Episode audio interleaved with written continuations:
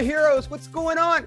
Welcome to the Performa Popcast. This is the podcast or popcast where we talk about really everything. We talk about fitness, maybe a little bit of pop culture. We get to know some people together, or I introduce you guys to people that I know. When you guys hear this, it will have passed a little bit, but, I was watching the Olympics. First of all, I'm your host, Peter Searls. You guys know me. You don't care.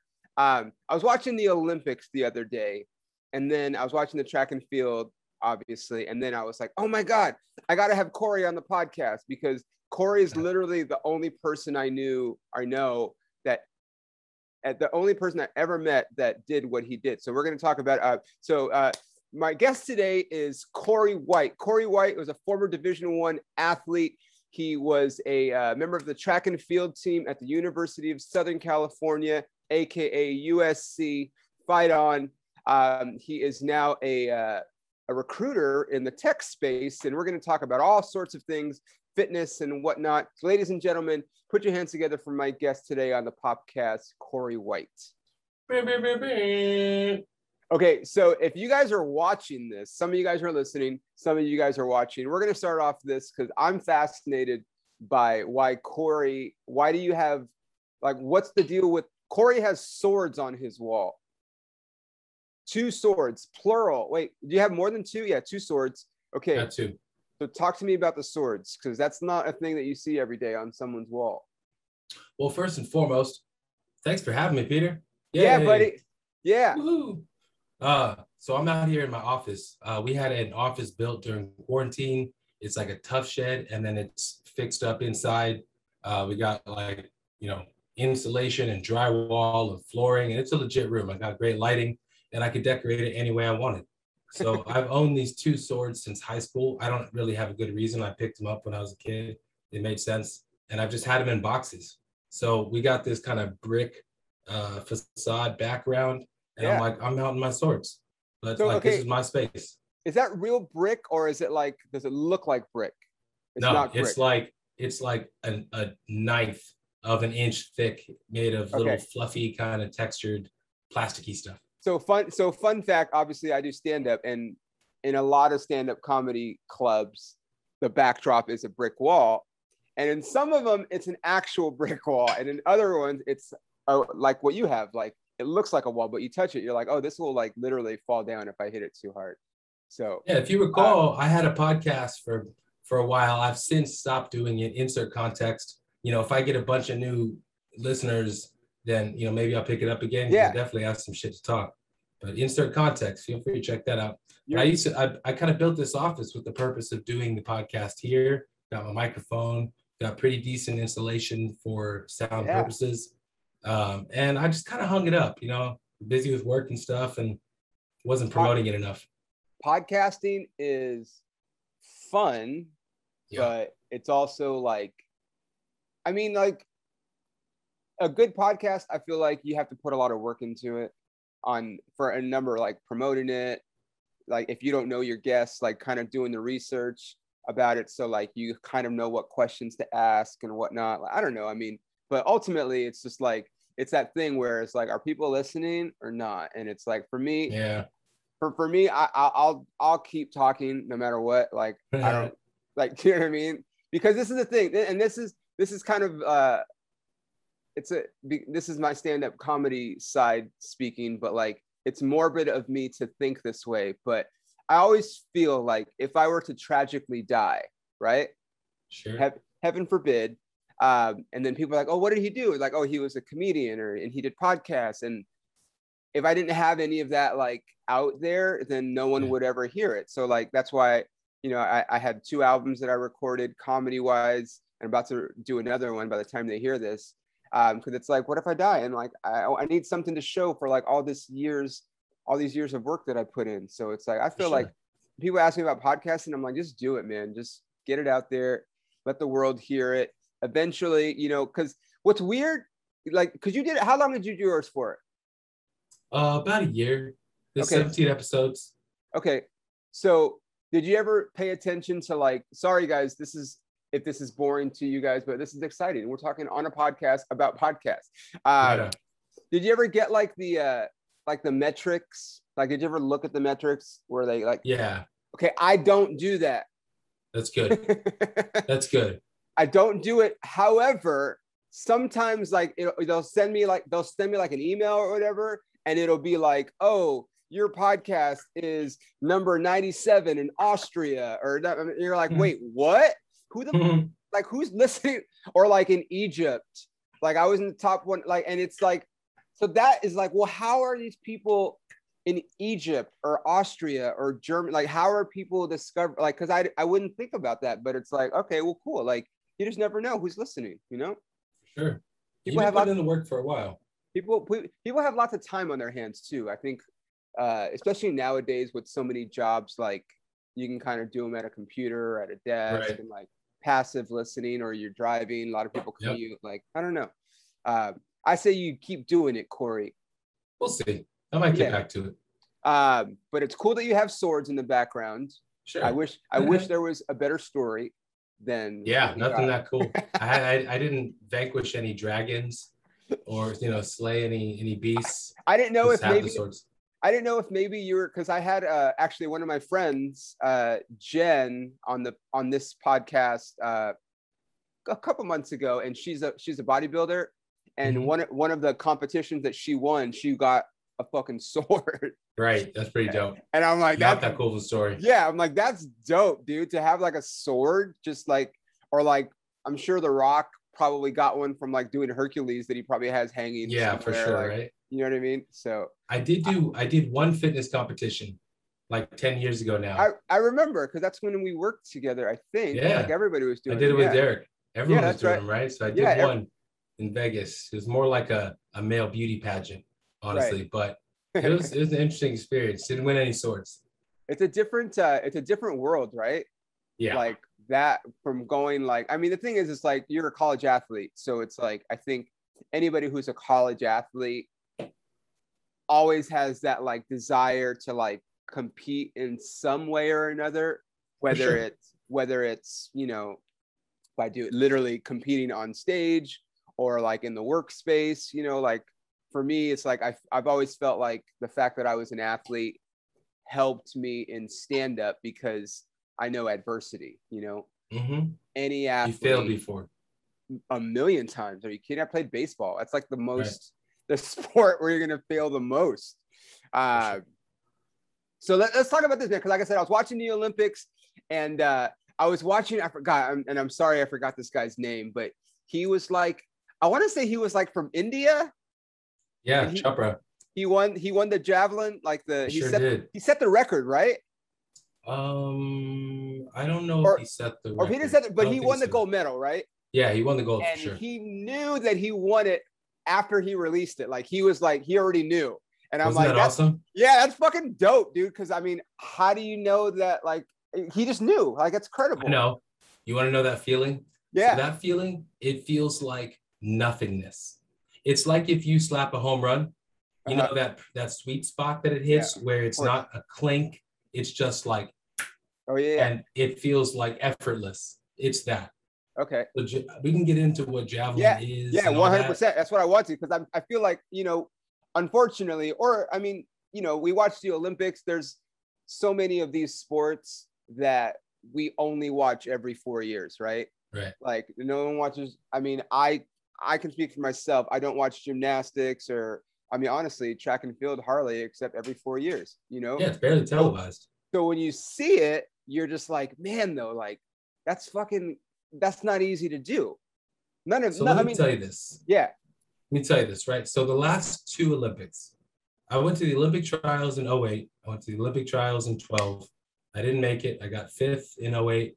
So the top three go, I think, with an alternate. I didn't make it. But I was attempting to watch that one. I've been trying to watch it ever since. The javelin is not televised.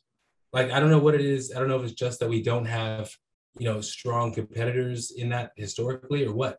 But I can tell you that there's not nearly the exposure that I would love people to have. Like, the javelin is such a dynamic event. You run in a straight line, and you transfer that energy after planting your foot as firmly as possible into an 8-foot-long spear to throw through the air. Like, okay, it is not easy to do. I'm gonna interrupt you really quick, only because I don't know the answer to this. So, like, how far do you run before you release the javelin? So about, I mean, everyone has kind of a different approach distance, right? Okay. I had an unusually long one. Okay. I would say that average is like, you run like 30 meters, so like 50, no, I don't know, like 40, 50 feet. Okay. So the length of the javelin runway is regulated, but it's like 40, 50 feet. And then some people are on to the lanes of the track as well, like I was. Okay. So there's no, like, you can start from as far as you want, basically. Is that correct? Okay. Pretty much. I mean, as far as what's given. Got it. I might argue if I'm looking to talk excuses as to why I didn't make it. No. Nope, different meet. But there's been a meet where there was where my usual approach was cut short by a wall. Like, it wasn't as long as I was used to. It was a shorter runway than usual, threw me off a little bit, whatever. That was NCAA's actually. But so I guess it's regulated. It has to be a certain length, but then people go beyond it into the lanes as needed. Got it. Okay. And then, so you step, like, I mean, because you can have, obviously there's like a line that you can't pass, right? Right. And is there like, there's like an elevated thing, or is it just a line like flush? No, it's just the line that's flush. So there's a judge and official watching it, and then you'll see a white flag or a red flag. You know, if they step on the line on accident, red flag. If the thrower doesn't like the throw, they'll generally step over the line and they'll throw up the red flag. And that happened quite a bit, actually. Wait, so like if you throw it and you realize you don't like it, you could step on it and get like a mulligan, basically? It just gives an X. They just put X up. It doesn't show on your scores, like on your results afterwards. So how many times do you get to throw it? So generally you come in, and for qualifying, you got 3 throws. There was like, what, 30 people or so. There's a group A and a group B. You have 3, generally you have 3 throws, and the top get a final 3 throws, another 3. So the top, however many, get another 3. So the top 12 got another 3 throws. And then those people, the next day, that was the first day of competition. The next day of competition, they had 3, and they pretty much, and then the top 8 from there got another 3. So total of 12 throws in the Olympics if you go to the finals. Got it. And remind me again, because I know we talked about it before, but how heavy is the javelin? Yeah, so it's, I've heard about the weight of 8 baseballs, 800 grams. Okay. And so it's not very heavy. It's like that's not very heavy, just over 2 pounds, like 2 pounds. But the challenge isn't so much the weight as it is the shape. Right. Right. So as you throw it, you want to envision a quarter, you know, something the size of that javelin. And you want to envision throwing the entire thing through that ring. So you don't throw it like you would a baseball where it's all in your hand. You have to more guide it into the right direction. Yeah. That, I mean, it's obviously it's skill, but I mean, it also takes tremendous athleticism. Like, yeah, I mean, so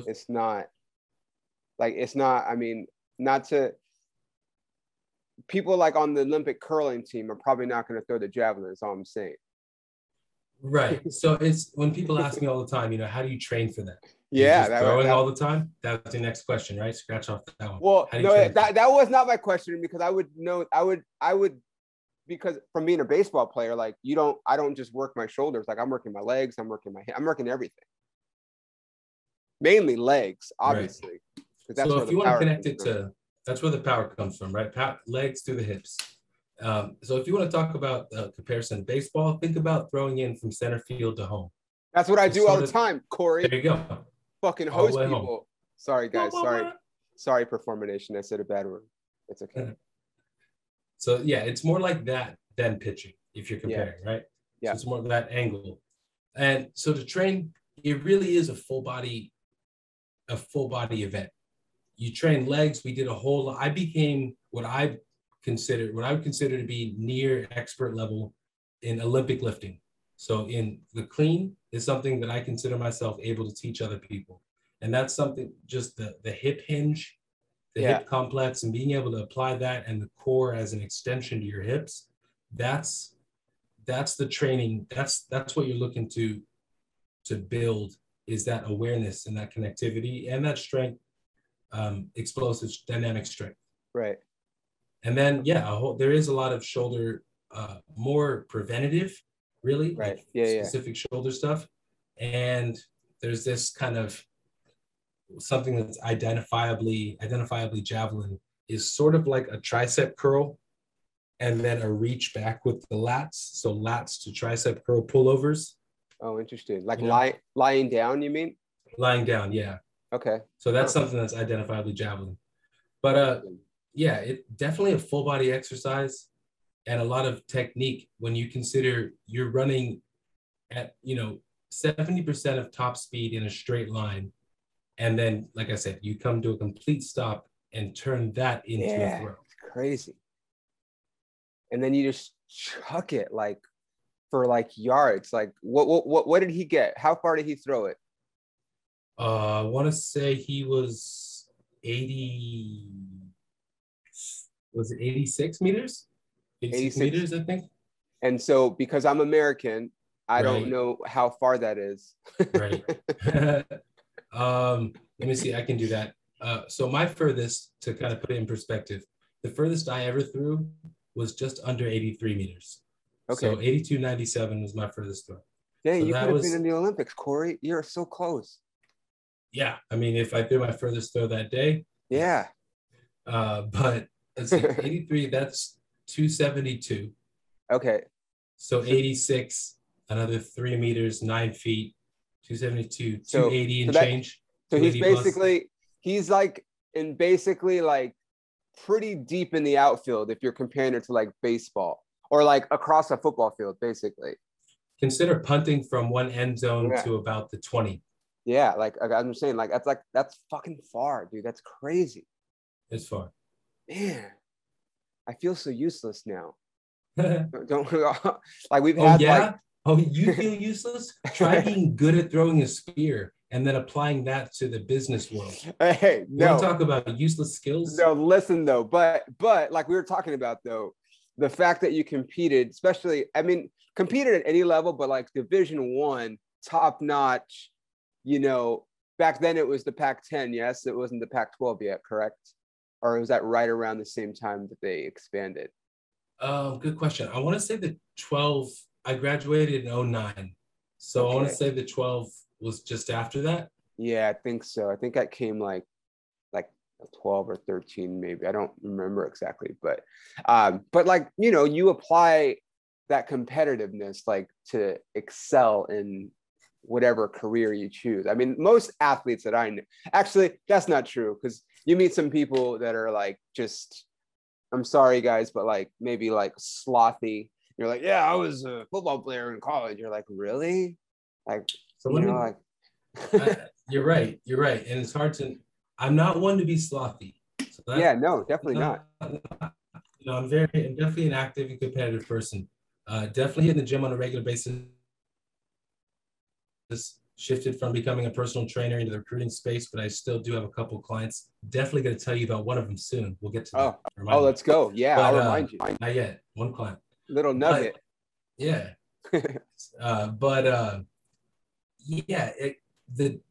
of the most difficult things for me was I became exceptionally good at an arbitrary, obscure talent, right? A skill that is not, remember me mentioning it's not televised. That means it doesn't get a ton of sponsorships. So there's not a huge void to fill when it comes to careers in javelin throwing. You can be the best, or you can just kind of get by. Travel a bunch. I did travel a bunch at the expense of the track meets that I visited. Europe, South Korea, a lot of went to Brazil, a lot of Mexico, Canada, all over the place. but you're not making a ton of money. And you're talking to a comedian, Corey. A comedian, right? But the difficult thing, let me tell you, I was really good at that. And I applied everything that I had to being good at that. What do I want to apply everything to next? Yeah. You know, what's worth it? What is motivating enough to apply? Like, I know what it takes to be the best. I wasn't that. And I applied everything. So what do I do next that is deserving of that type of attention? That took a long time for me to sort out. That's not easy. That's some soul searching right there.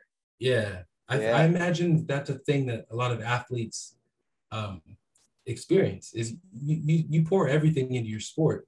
You don't spend time on internships. You don't have those part-time jobs, you know, while you're going to school, kind of figuring out what you want. You're going to school so that you can be really good at your sport. Some people are also like become doctors and shit in the meantime, and good on them. But I'm telling you, most athletes, it's a whole lot of attention paid to what it is that you're there for. And that doesn't lead to an easy transition into the business world. Right. Now, but you went to USC. So what was your major at USC? So I started at University of Redlands. Oh, that's right. I always forget that, dude. So shout out to the 909. Out in Redlands. I was playing football and doing track. Okay. And I threw discus in high school. So I threw discus when I went to college. I did okay. The college discus is bigger. My hands are smaller than a lot of discus throwers. Relatively small. I can't grip a ball. I can't palm a basketball. I don't know. Really? No, never dunked one either. So there's that. No way, Corey. Really? Yeah, never dunked the ball. You're a lot taller than me. I'm 6'1". Yeah, I mean, well, a few inches. But I was playing football and doing track. I started getting really good. I tried out. I just started throwing the javelin in college. I picked it up freshman year. I did really well that first year.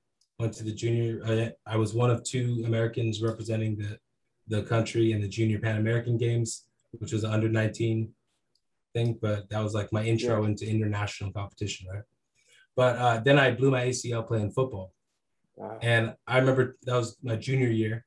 I remember talking to my mom before that year thinking, you know, I have a chance to go to the Olympics. So if I do anything that jeopardizes that potential with football, I have to stop.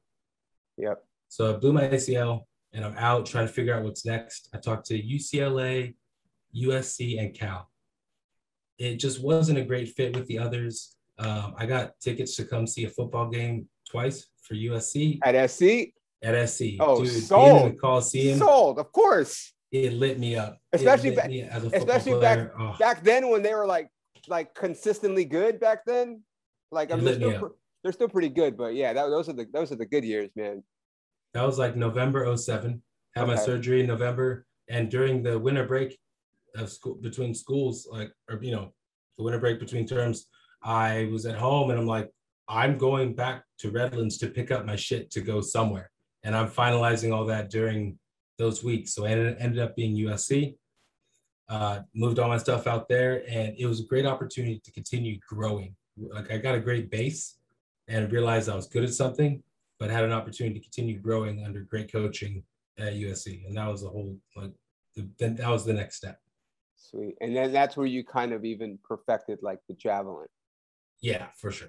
Yeah. I left this, no more football, and I just started focusing on the javelin. Yeah. Basically. Uh-oh, hang on. Uh-oh. Okay. All right, sorry, guys. Yeah, so, you know, I realized that I had to choose javelin because I had to potentially go to the Olympics. So during the winter break, I decided on USC. I packed up all my stuff and moved out there and started working with those coaches. And it was just, that was definitely where the game changed for me. Like, the step up in competition, the step up in the people I was training with. Delilah Muhammad just won the multiple medals. She was a teammate of mine. That was pretty cool to see, you know? Yeah.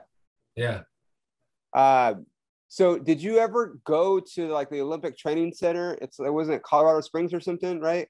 There's one in Colorado Springs and there's one in Chula Vista. So right down in San Diego. Perfect. Yeah, I went down there for a number of training, kind of like seminars. You know, they'd bring in the top javelin throwers from around the country, do some video recording, some really slow-mo kind of biometric observation. Like that show Sports Science that they used to have on ESPN, like that kind of shit. Like that. So they had, you know, kind of like the stick figure with the pivot points for you as a javelin thrower, and they kind of help you out with. They brought the people that had the best chance of, you know, getting a medal, of representing the country, and kind of helped us to perfect with some scientific. That's crazy. Evidence. That's cool. It was pretty cool. Yeah, that's like, I mean, as a baseball guy, that's big now. Like, it's almost to the point where in baseball, if you're not looking at that stuff, you're probably not going to excel anymore. It's not like the old days where you can rely on just your physical attributes. It's a science now, man. And and the guys that really get into it, release point, you know, spin rate, it's like crazy stats that people that watch baseball, for example, 30 years ago are like, what? And it's that's where it's going, man. They break down everything now. It's crazy. That's cool though, that you guys are doing it back then, kind of ahead of the curve. Yeah, the coolest thing that I saw about the televised javelin this year is they finally implemented some of that slow-mo camera. There's some really cool angles to watch this thing that is launched. There's some really cool angles to see that I think they're missing out on. And now that there's some really dope slow-mo cameras, they're able to capture that and show how dynamic this event is, you know? What's the name of that? There's a camera that oh man, I forget what it's called, but they used it. They started using it in movies in The Hurt Locker, where you just it breaks it down to where it's something crazy, 10,000 frames per second or something, and you can just see every little tiny thing. It's pretty cool. Now they kind of use it a lot more, but I forget. I think it's called the Phantom, actually. Not that I think about it, but who knows? I would, if I had an assistant right here, I would be like, hey, can you look this up for me? But I don't. So yeah, we'll just say it's Jamie. Yeah, exactly. Of course. Mm-hmm. Okay. So you complete your collegiate career, right? Graduate from USC, which is obviously prestigious. And then you get in, is that when you started training, right after that? Yeah. So I have that's not necessary. So I continued competing after USC. After I graduated in 2009, continued competing then for the 2012 Olympics, and then one more year after that towards the World Championships. Didn't make them. But I started my personal training career, I guess, 2009. Started working at 24-Hour Fitness, who had a deal with the USA Track and Field to provide athletes with jobs, you know, on more of a flexible schedule. Really? So that they continue training. Yep. And cool. So I did that, and I was there for a little over a year, and then that's where I met you. This is where we met. Yes. That's right. Yeah. And then I got fired. Yeah, I did too, bro. I did too. Everyone does, right? Or you go everyone and start gets your own fired. Thing. News. Spoiler alert. We all got fired from 24-Hour Fitness, and now we're doing, you know, better things. Better. So, yeah. You know, everyone, you know, all the good ones leave and do their own thing. For sure. It's a good stepping point, though. It's a good, it's a good stepping stone. And I met a lot of cool people that I still talk to, and, you know. Met some great people. Yeah. Had the opportunity to, you know, build, work on building schedules and how to work on client, I don't know, hanging out with famous people at that gym, because there was so many famous people that fucking worked there. It was crazy. The dude from Sons of Anarchy. I was just gonna say that was where Sons of Anarchy got ruined for me for a second, because I didn't know that Charlie Hunnam was English until I met him at. He was Jax to me, and then Jason was training him. Yeah, one day he came in and was asking me about, we were doing so we didn't have sleds there. That's before they had the turf and everything. Have you actually been there? Since they put in the turf and stuff? Not that one. No, I don't live in Hollywood. Okay, so I was working out there a few years ago, and they have a whole upstairs is turf with sleds and tires and shit now. That's cool, right? Yeah, it'd have been great. But so we didn't have it back then when I worked there. And so we would get like a towel and put the weight on top of the towel and push it across the workout floor, like the you know, aerobics room, right? Yeah. And like, just, you know, being resourceful. And then I remember him coming into the room and I'm like, oh shit, like fucking Jackson's about to come talk to me right now. He's like, excuse me, mate, but what's that exercise for? And I was like, what the fuck did you just say, dude? Like, why are you talking like that? Where's your Harley? Yeah, like, well, he used to ride a motorcycle, though. He would ride a motorcycle. Yeah, he rode a motorcycle and he would park it in front of the gym. And I'm like, oh, he really, that's why I was like, that's Jax, because he rode up in a motorcycle and he would park it in front of the gym. And then he talked to me with a little English accent. I was like, oh, man. But that was a dope fucking show, though. Yeah. Like, that was one of the best. Honestly, like, for me, that's like top 5 shows of all time, honestly. Have you seen The Wire? I have, and that's up there too. I was just Breaking Bad. I mean, I lived Breaking Bad. Breaking. Okay. Do you not know about my dad, Corey? I do, but was he cooking in a trailer? He was living. Well, we don't have to get into it. Yeah, I'm sure you've Sorry, already. Guys. No, actually, I don't talk about it on this podcast because this is more about our guests. But yes. But yeah, you know, like, so anyway, we all worked at the gym. We met a lot of cool people. It was cool. It was a good experience until we got fired. Yeah. So I left, you know, I got out of training in 2013, more or less. And I started working in recruiting up in LA. That's where I started working at this small boutique recruiting firm, kind of fresh, looking for my first, you know, kind of career office job sort of thing. Yeah, felt like the right move. And then got engaged and moved down to San Diego to get married and all that stuff, and started working with my fiance, now wife's dad, at Morgan Stanley. So when you asked if I was a financial advisor, yes, I used to be. Got my Series 7, 66, all that bullshit, and like did it for a while. And I was just like, this isn't for me. This isn't it. So I went back to recruiting here and eventually got fired at some place and started my own business and killed it the next year. But in addition to that, I kind of wanted to get back in touch with my personal training side, right? So I put out a couple ads, you know, kind of looking for a couple clients, not really looking to pull on a full load, just a couple clients. Early on, started working with this one guy, older gentleman. I work with him 3 times a week still, you know, tomorrow morning, actually. But then I put out an ad for high school athletes, elite high school athletes looking to take the next step, like the ones that have not learned how to lift yet, the ones that haven't learned about technical speed training, right? Got it, yeah. So I met this one kid who answered, his dad answers for him, and I have to go through kind of the protocol, like, hey, do you want this as much as your dad says you want this? And like, right. You know, yeah. Like, yeah. Really get into that. But he was a freshman. He had never learned how to lift. He never gotten technical speed training. I taught him what I learned from USC in terms of sprint training, which is quite a bit that I picked up. You know, sprinting isn't part of what we do, but you observe a lot and you learn a lot.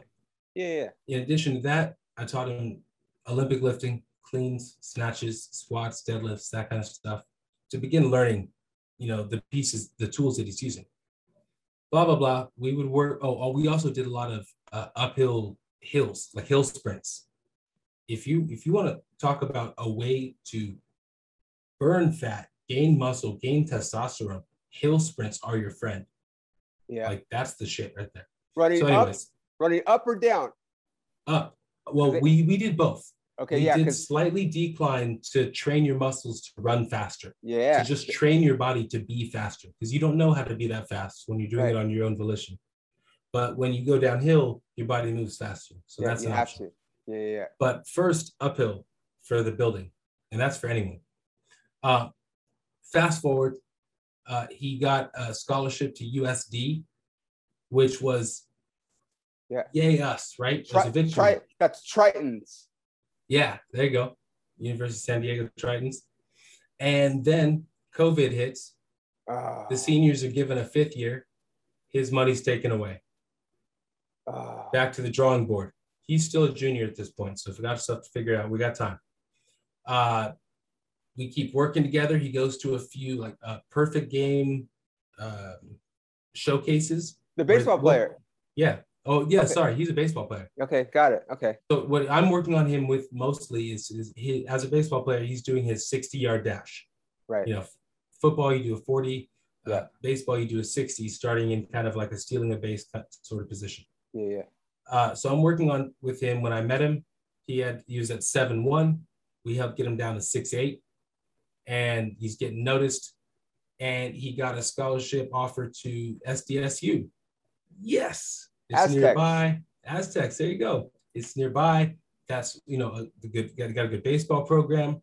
We keep working together. Go to another showcase. There's a few MLB scouts there, and he's been getting some attention for a while. For one of very few, he's one of many that are getting attention in Southern California. Fast forward, blah, blah, blah. Gets drafted in the 6th round, 4th pick in the 6th round for the Boston Red Sox. No way. Just happened. Just a couple weeks ago. What's his name? Give him a shout out. Daniel McElveney.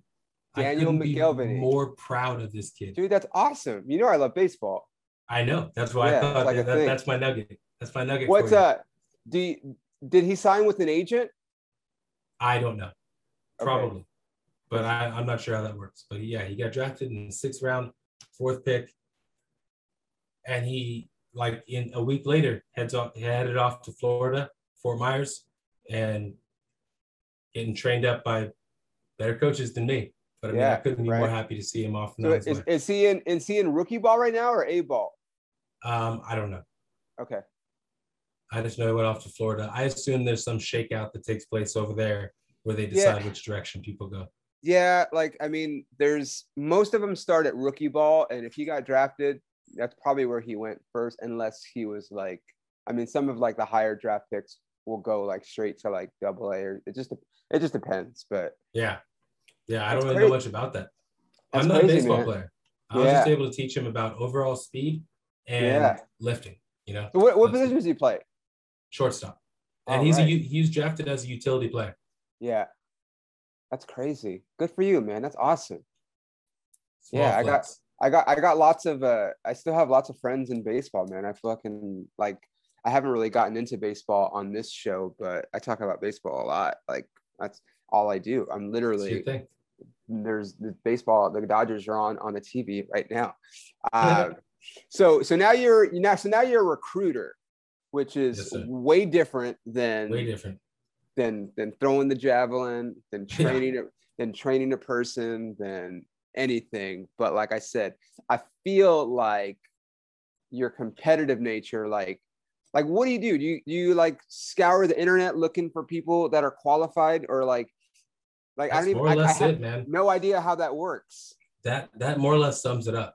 So my job involves, on one hand, finding companies that are open to working with an expert to help them hire, because you know, the people that are the software development manager is building shit and leading a team. And he's also thinking, I have to hire, but he's not spending the time searching, scouring the internet, if you will. So they work with someone like me. I generally work with startups like 50 to 100 employee type size that have funding. And they're coming to me to help them find the people to meet their requirements, both technically and culturally. Okay. When you say culturally, like diversity, like the type hiring, of person they want to, like the type of person they want to work with, right? Got it. Okay. Yeah. Like I get to know the people that work at the company to the degree that I can help find the person that looks like, that feels like they're going to be a good fit. Got it. That makes sense. Okay. Wow, that's crazy. And so, and the name of your company, you said it's White Rabbit, right? White Rabbit Search. Hence you have a white rabbit in the background. So is there like a hidden meaning behind the white rabbit? Is it related to Alice in Wonderland? It's definitely Alice in Wonderland themed. So I have, for one, Corey White, right? White Rabbit. Name association.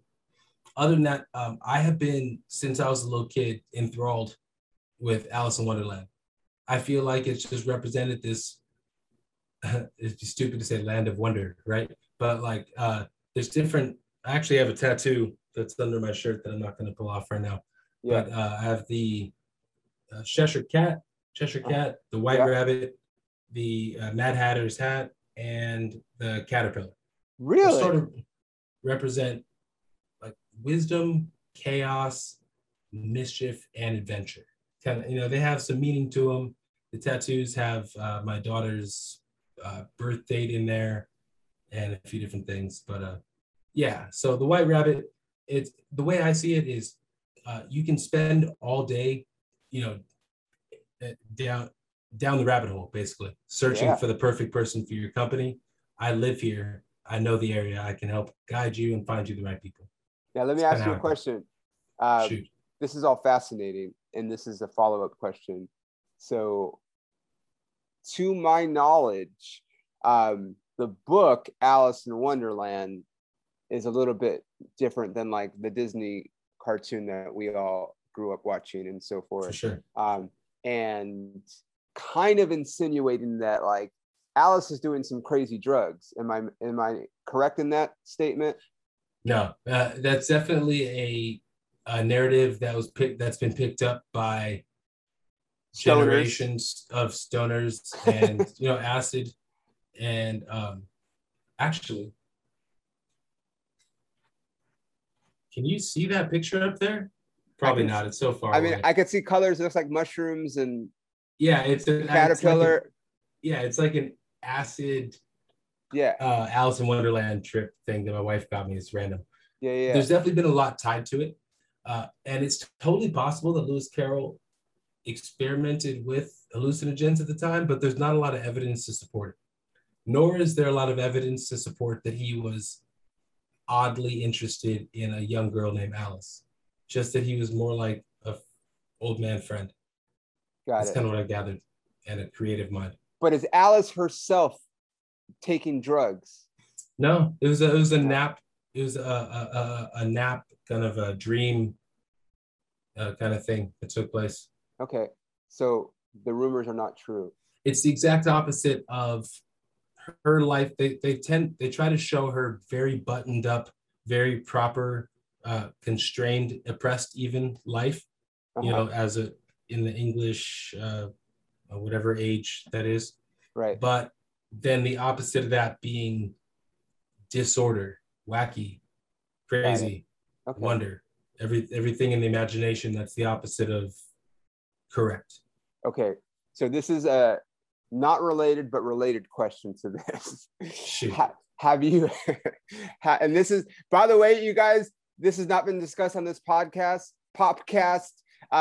but I thought of it as we were talking about Alice in Wonderland, and I highly encourage every single person listening to do this. Okay, Corey, have you ever watched Wizard of Oz while listening to Pink Floyd, Dark Side of the Moon? Yeah. You have, right? Yeah. And that it goes together, right? Yeah. Like if you start it at the beginning and you watch Wizard of Oz, and like Dark Side of the Moon is not a long CD. Like it's maybe like 40 minutes. It's not that long. But like if you start it and start Wizard of Oz, like it looks like it was made to go together. It's fascinating. They call that Dark Side of the Rainbow. Oh, really? The experience, Dark Side of the Rainbow. Okay, so yeah, now I've done that before. I think if you look at evidence again, like if you research it, it would say that there was no association intended.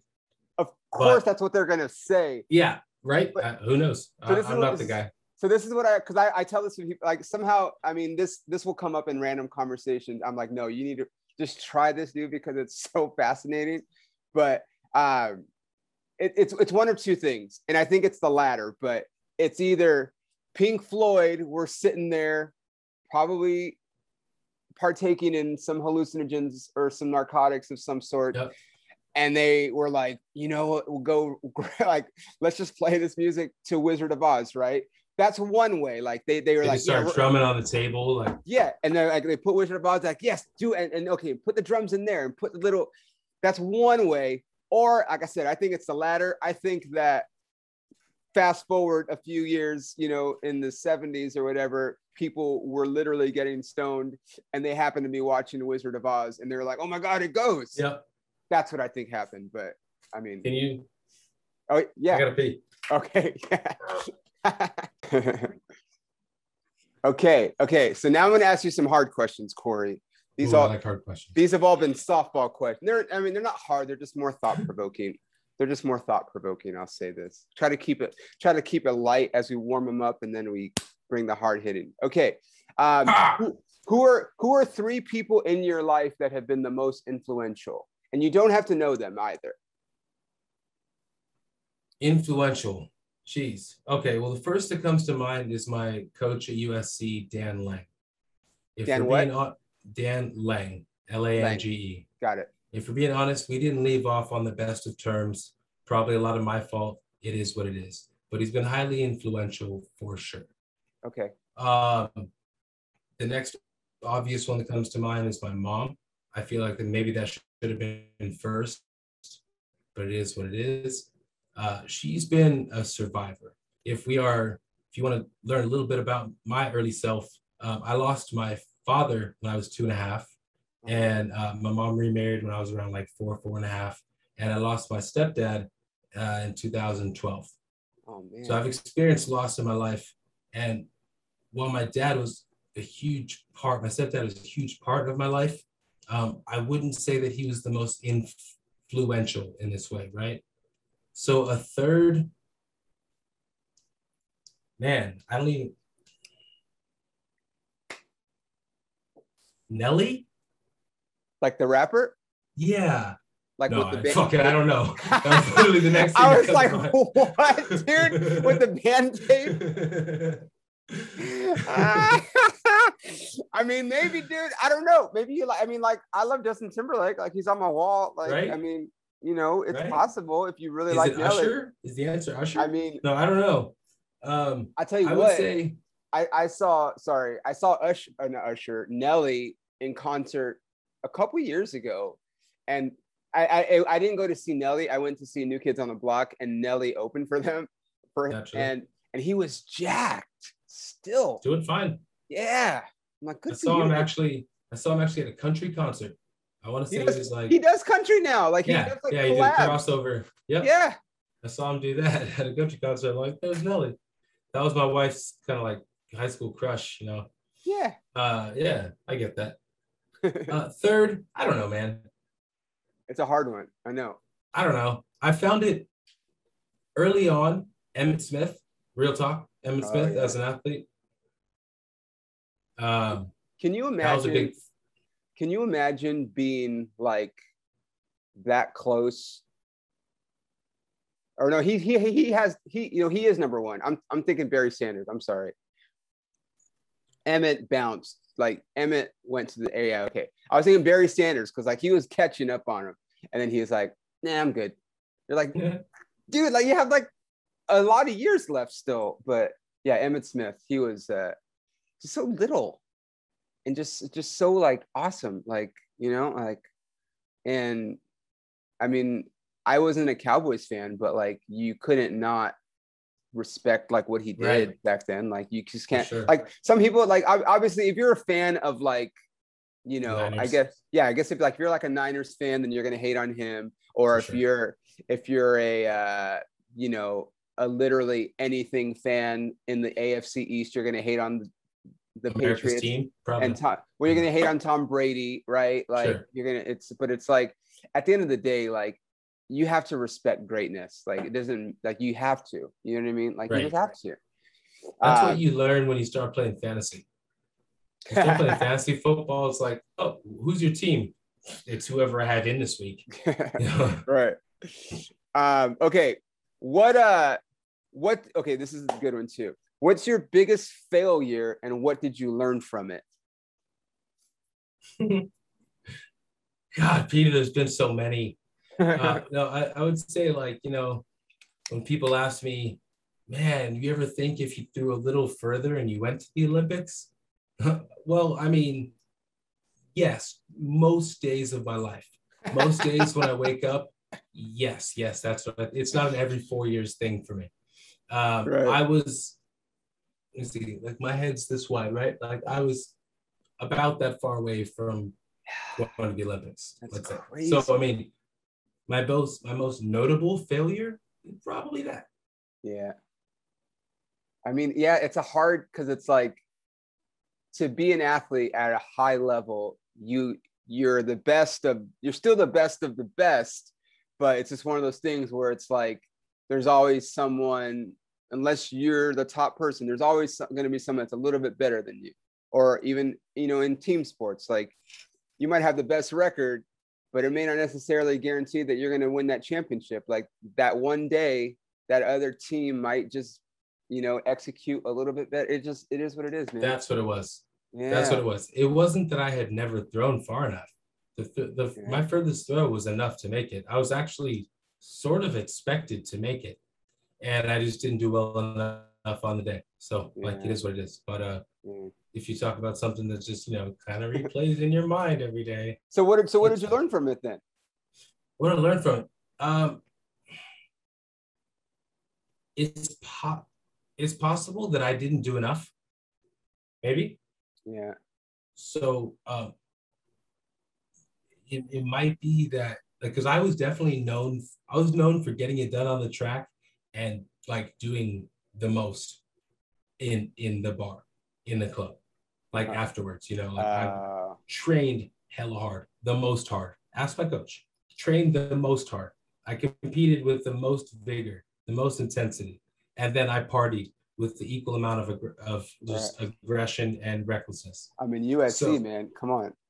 Sure, right? The best parties. If you're going to party somewhere. Not bad.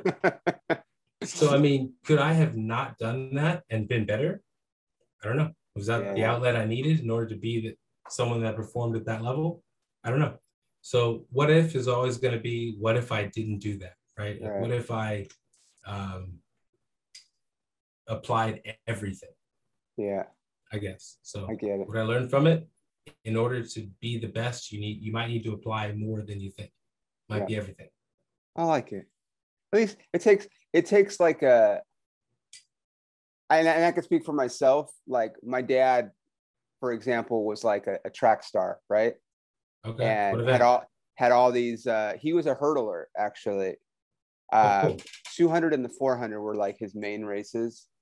And, you know, had all these scholarships, whatever, got involved with the wrong people, and then became something completely different. And it affected the way he was towards me, for example. And so it's like one of those things where it's like he probably had to live with the fact that he also, like, he really messed up. He went to jail and all kinds of stuff. And so it's like, but I think he went the other way, whereas you're a little bit more productive with things, right? Like you've taken. I hope so, but yeah, I mean you know, you have your own business, you know, you're not smoking meth, like, you know, stuff like that.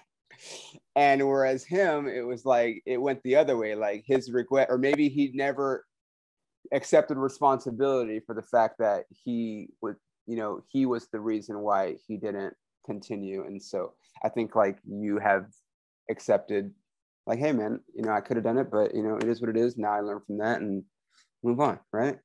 Yeah. And now be successful in this other thing. So okay, so if people need a recruiter, they need to go to where? wrsearch.com. wrsearch.com. We'll put it in the show notes so all of our millions of listeners can listen to it. That's where you'll find that big rabbit head. I did a photo shoot with this company that did my website. And so there's me walking around in a suit through the streets of San Diego with a rabbit head on. It turned some heads. That's great. For sure. Let me ask you one more question. What's if you were me, I like asking this question. If you were me interviewing you, is there something that you would have asked you that I didn't ask you? That is a good question. Huh. Let's see. We touched on my current business, right? Like I'm recruiting now. We touched on a personal training career. My sweet nugget about Daniel McElveney. Check him out. Yes, here we go. I mean, not that you even could have asked it, but I'm going to touch on something you didn't touch on. Yeah. How do you feel about oatmeal? How do you feel about oatmeal, Corey? No. That's my question to you. So, like, it's something we didn't touch on. and it'll come back. But what we did touch on is you told me a little bit about Performa, right? And kind of the products they provide and stuff. So correct. Give me your thoughts on oatmeal as a thing. Wait, oh, no, you're asking. Okay, so that wasn't the question. Now, I know. What would you ask me? There's nothing. We covered everything. Okay. But there's this thing that I would have spoken about that you wouldn't have been able to ask me about. So this is funny. So I don't know who I was talking to about this literally the other day. You know, I'm sure people always ask you the same thing. Like, people always ask me, like, what should I eat? Like, you know, I want to lose weight, or like, what should I eat? And I'm like, well, everybody's different, right? Like, everybody's different. There's a million factors, you know, you can get as specific as like, what blood type are you and all those things, right? That's how you really get the nuts and bolts of everything. Like, you got to get very specific.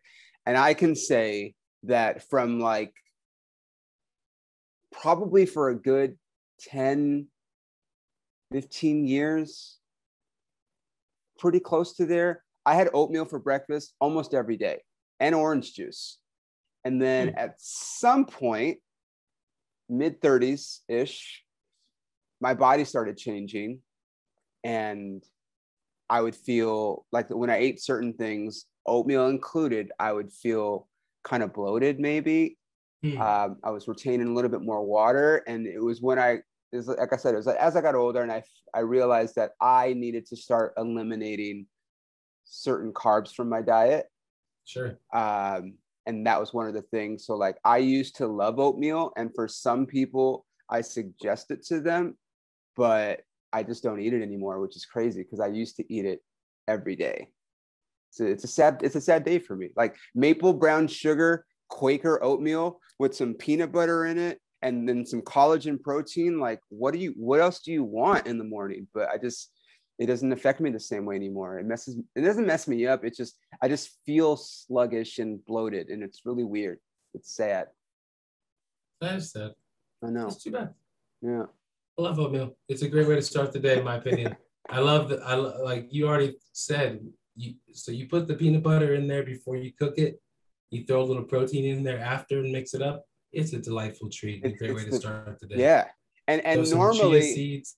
Yeah. My girlfriend, seeds, flax seeds. My girlfriend used to put she was more of like the chia seeds and even like, what are those other things? Flax seeds. Yes. Yeah. Flax seeds. And like, you know, just to add some more protein and stuff. And like, I guess like, cause I work out in the morning, first thing, always. Empty stomach. And I don't do that. Ooh. I know, and that's the topic of discussion. Everyone's different, right? Like for some people, they can do that and do very well. And then other people need a little bit of fuel. I'm one of those people, like I do need to eat a little bit in the morning before I work out, so. I throw a little butter in the coffee. So here's your question. All right, we talked about that for no reason. Here's your question. Yeah. Corey, what are you doing now to stay competitive? Oh yeah, what are you doing now to stay competitive, Corey? Thanks for asking, Peter. Great question. I am playing a ton of disc golf. Have you ever played? Is that like frisbee golf? Sure. Yeah, that. Same thing? I mean, they're not actually. Yes, that's the thing. They're not actually like frisbees, like the big thing you throw at the beach. They're smaller. But yes, but that's what it is. And you throw it through like a hoop and stuff. It's like a golf course. No, you throw it into a basket with chains. That's it's on a golf course. Okay. So I grew up in the afternoons. I grew up in the hood, so we had to use hula hoops. We didn't have like fancy. I didn't play growing up, but that makes a lot of sense. I'm doing that a ton. I haven't started my tournament career yet, but soon. Other than that, pick up basketball. Try not to hurt people. Yeah, that's you know? What gym are you going to? Because are you doing that? 24 hour. Oh really? That's funny. Wait, 24 hour. Wait, yeah. Which one? Because there's some nice ones in La Jolla. Yeah, I don't go fucking up there. That's so far away. Oh, okay. I'm in La Mesa, so I go to College Grove. It's like 5-6 minutes from my house. Okay, I don't know. I mean, I feel like I've been whenever I perform, and that's when I had a 24-hour membership for a long time. And whenever I'd go down and perform in San Diego, I would either go to the La Jolla one or there's another one. Couldn't tell you where it was. I just would use my GPS. But like, they all have a turf and stuff. Like most do now. Yeah. See, look at that. Got fired from 24-hour fitness and still giving them my money for membership. That's how it works. They're around. Yeah, I'm actually going to be in San Diego. The hold on, I'm looking at my calendar. Sorry, Performa fans. The 8th and 9th, no, 9th and, no, yeah, 8th and 9th. Is that a Friday and Saturday? Yeah, of October. So I'll be down there that weekend. Okay. I don't know where the shows are. They're like at these breweries, but I'll be down there. I'll let you know, dude. So good to know, man. Tell everybody where they can find you on social media, buddy. Social media, shit. CBDubFit. CBDubFit. Okay. On Insta. I don't really fuck around there much, but I mean, really? If I see a bunch of people add me, I'll tell you. I'll share more about my life. We'll see how big the reach is of the Performa Nation.